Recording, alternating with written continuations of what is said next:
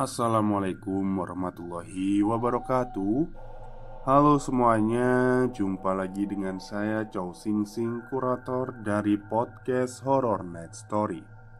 Halo, apa kabar semuanya? Semoga kalian semua sehat-sehat ya.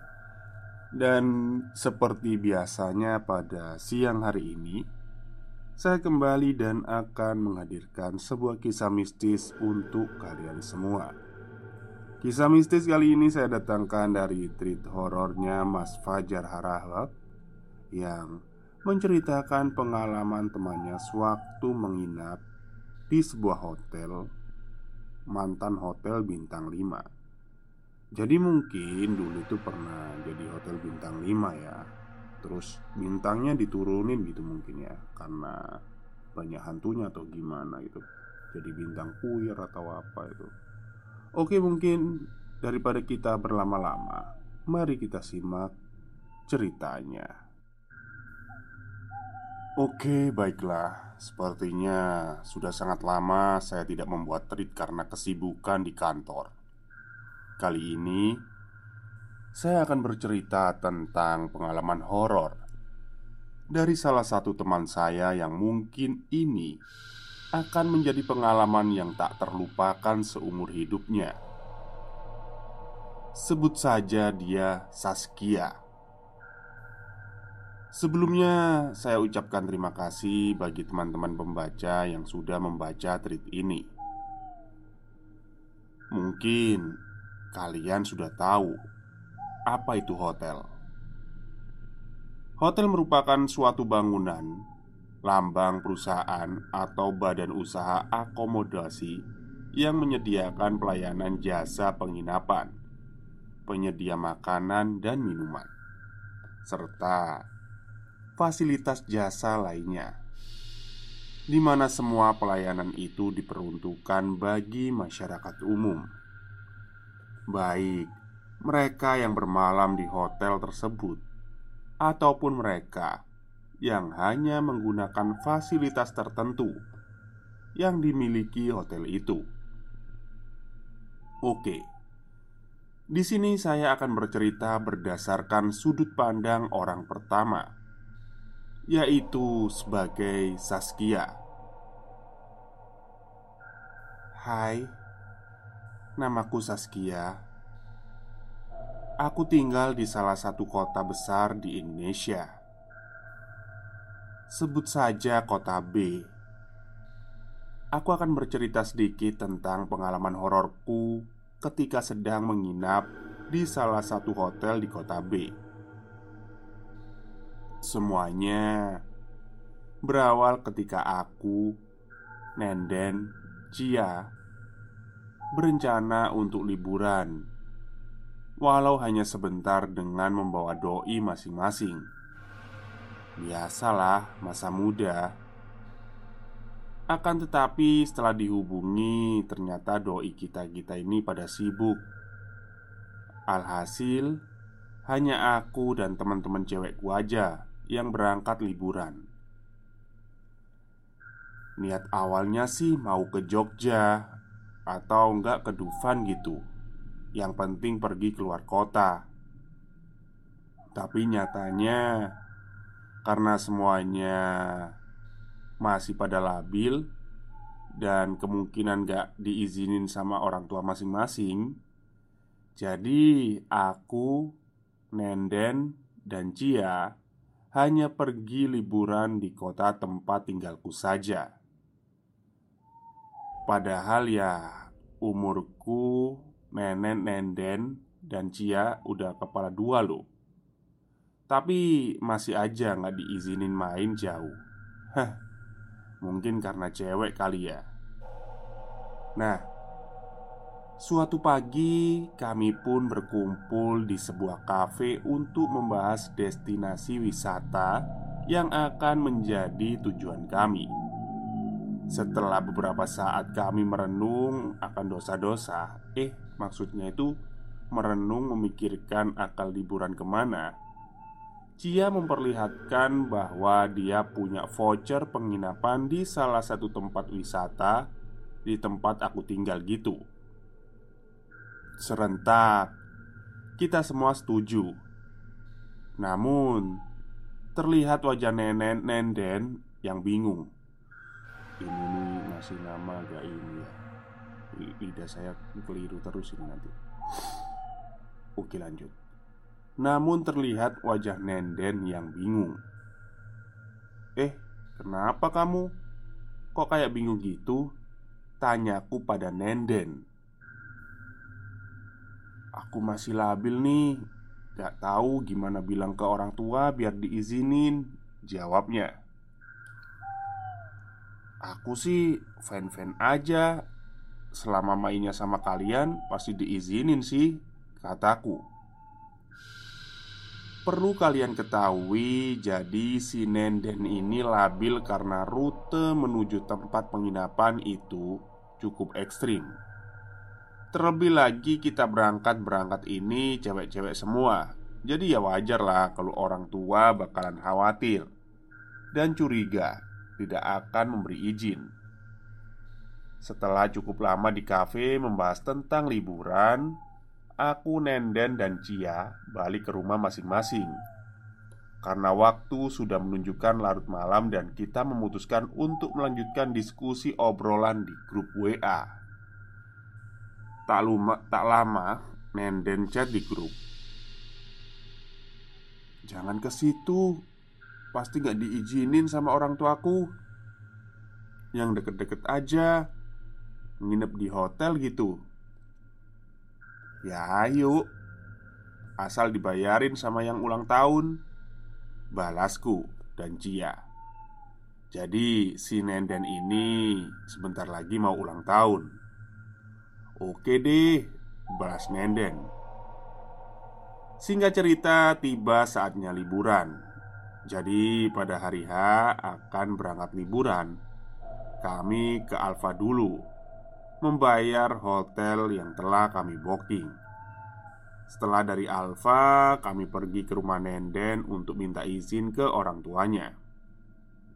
Setelah itu, kami pergi menggunakan Grab. Tujuannya sih biar masing-masing gitu, nggak nggak pakai motor masing-masing. Males juga kalau harus pakai Maps. Sebenarnya dari mulai pesan Grab sudah ribet banget di cancel berapa kali lah sama drivernya karena hujan dan mau maghrib juga. Jadi agak susah. Pokoknya mau liburan aja ribet banget deh. Banyak ini itu. Bahkan Pas udah di resepsionis mau check in pun sempet-sempetnya lupa kode. Mana lapar belum makan Dan udah mau maghrib ditambah gerimis pula. Oke lanjut Akhirnya setelah sekian lama menunggu Dapat juga driver yang mau membawa kami ke lokasi yang dituju. Mas Grabnya ini Baik banget loh. Selama di perjalanan dia nawarin Yakul sambil nanya-nanya. Kok pilihannya ke hotel A sih kak? Emang gak ada hotel lain? Hehe Sesuai sama budget mas. Jawab Nenden. Padahal hotel B juga murah loh Sambung Mas Grab. Ya, kami semua hanya bisa mengangguk. Udah terlanjur mas, booking di hotel A. Singkat cerita sampailah kami di lokasi hotel A. Setelah sampai di lokasi, aku sedikit merasakan keanehan. Mulai dari saat mengambil kunci kamar, resepsionisnya tidak memakai seragam. Selain itu, penerangan di dalam hotel pun redup banget. Mana kita lewat lorong-lorong gitu lagi Pokoknya lampunya itu dikit banget lah Kayak di rumah hantu gitu rasanya Tapi di sini Aku, Nenen, Nenden, dan Cia Masih belum kepikiran sama hal-hal mistis gitu Ya, kita sih mikirnya sayang juga kalau udah bayar ditempatin cuma bentar. Gak sampai di situ aja keanehannya. Saat aku, Nenden, dan Cia masuk ke lift Kondisi liftnya itu kayak udah tua dan gak keurus gitu. Padahal pas kita search tentang hotel itu kayaknya masih bagus deh. Tapi aslinya enggak. Hotelnya cukup besar dan fasilitasnya lumayan banyak Sampai ada karaoke-nya juga. Setelah beberapa saat, akhirnya kami sampai di kamar. Tanpa berpikir panjang lagi, kami langsung menyimpan barang-barang kami di lantai karena melihat kaca lemari yang cukup besar terpampang di hadapan kami. Ya, biasalah, namanya juga cewek. Langsung heboh, bikin mirror selfie dan bumerang. Sebenarnya, ketika sampai di dalam kamar, aku merasa sedikit aneh. Mungkin efek dari lampunya yang sedikit redup dan ada aroma kayu. Tidak seperti hotel bintang 3 pada umumnya, di sini aku tidak menemukan adanya telepon kamar dan kamar mandinya pun sedikit aneh dan menyeramkan. Meskipun begitu, ada enaknya juga sih Kamar hotel di sini banyak lemarinya.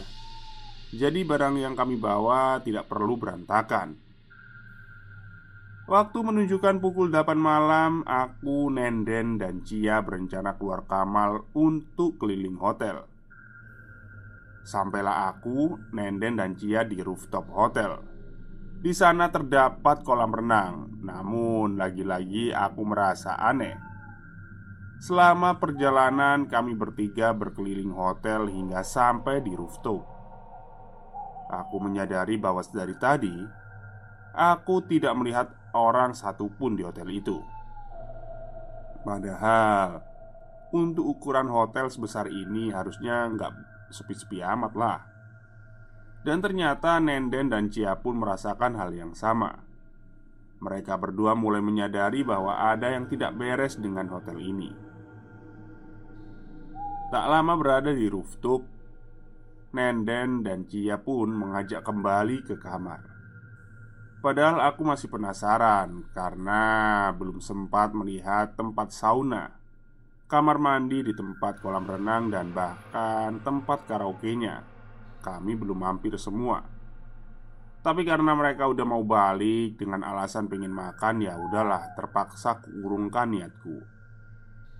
Selesai makan, aku sama Cia berencana untuk mengambil kue ulang tahun di lobi. Ya, niatnya sih kita mau bikin kejutan buat Nenden yang kebetulan ulang tahun. Tapi pas kita bilang mau ke bawah bentar, si Nenden ini nggak mau ditinggal sendirian. Kalau mau ambil kue, eh dia maunya ikut. Ya, bukan kejutan dong.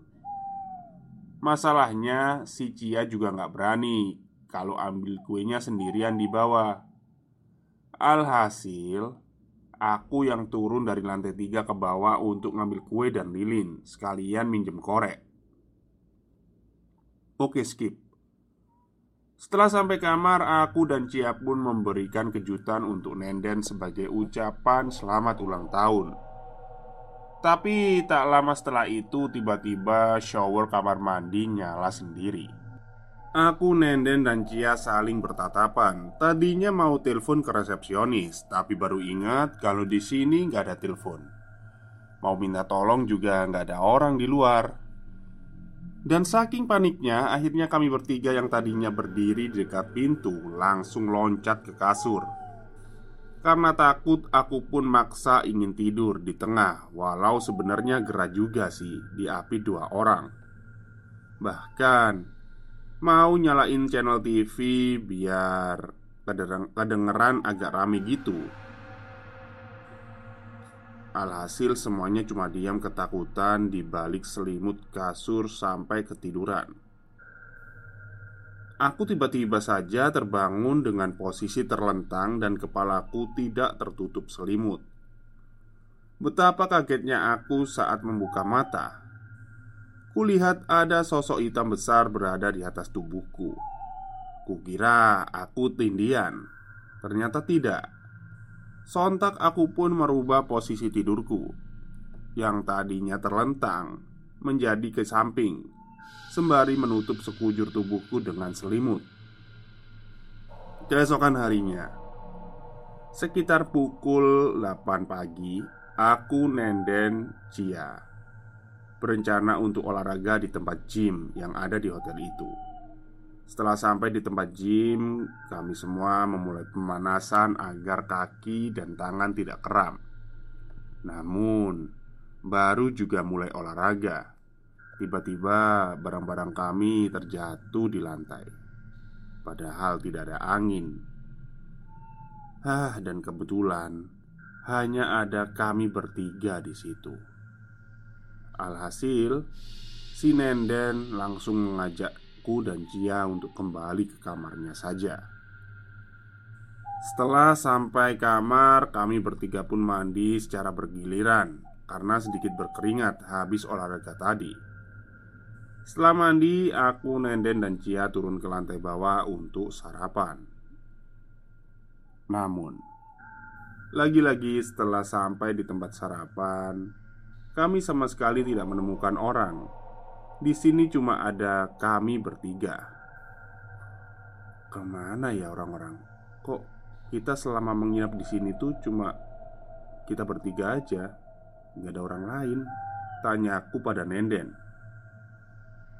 Padahal Waktu itu jam belum menunjukkan pukul 10 Dan lagi-lagi pegawainya nggak ada Sambil menunggu aku pun membuka cemilan makroni yang kubawa dari kamar Tak lama setelah itu ada bapak pegawai yang datang menghampiri Bapaknya baik banget Nyiapin kita sarapan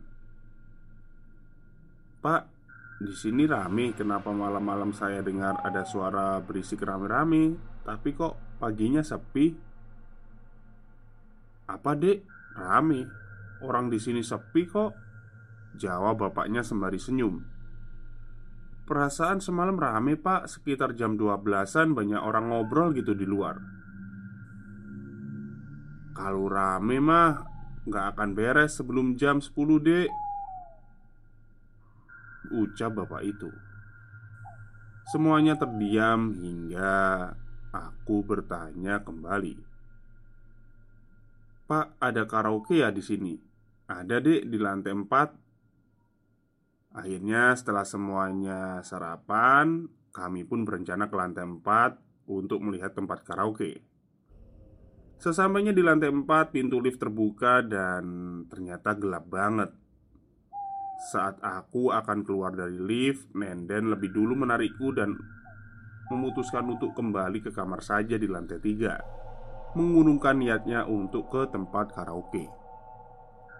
Skip Sampai di hari terakhir Aku check out Tetap saja kami tidak menemukan orang lain selain pegawai Keesokan harinya Ada salah satu temanku yang bilang Dan dia juga bisa melihat mereka yang tak kasat mata. Ya, sebut saja dia indigo lah ya. Kia, di video itu aku lihat ada sosok remaja, cewek rambutnya sebahu, lidahnya menjulur panjang, lagi ngeliatin kalian. Pasti nggak akan percaya sih, mikirnya aku nakutin doang. Hah? Tapi emang itu yang aku lihat, ceweknya ngegantung deket lukisan. Emang gak akan kelihatan sama orang lain Cuma itu yang aku lihat Kata temanku yang Indihome Oh maksudnya itu video ini mungkin ya Di Instagram gitu ya. Kan mereka kan sempat Apa Bumerang gitu kan katanya. Dan setelah baca balasan dari story Instagramku sontak aku langsung merinding. Oke, mungkin itu saja treat dari saya. Oke Itulah akhir trip dari Mas Fajar Harahap Yang menceritakan tentang Temannya waktu menginap di hotel Besar ya. Tapi di sini judulnya itu mantan hotel bintang 5 Ya mungkin dulu pernah menjadi hotel bintang 5 Terus diturunin bintangnya gitu ya. Menjadi bintang puyer atau apa gitu ya. Karena banyak hantunya. Oke, mungkin itu saja cerita dari saya pada siang hari ini, minggu ini. Kurang lebihnya saya mohon maaf. Wassalamualaikum warahmatullahi wabarakatuh.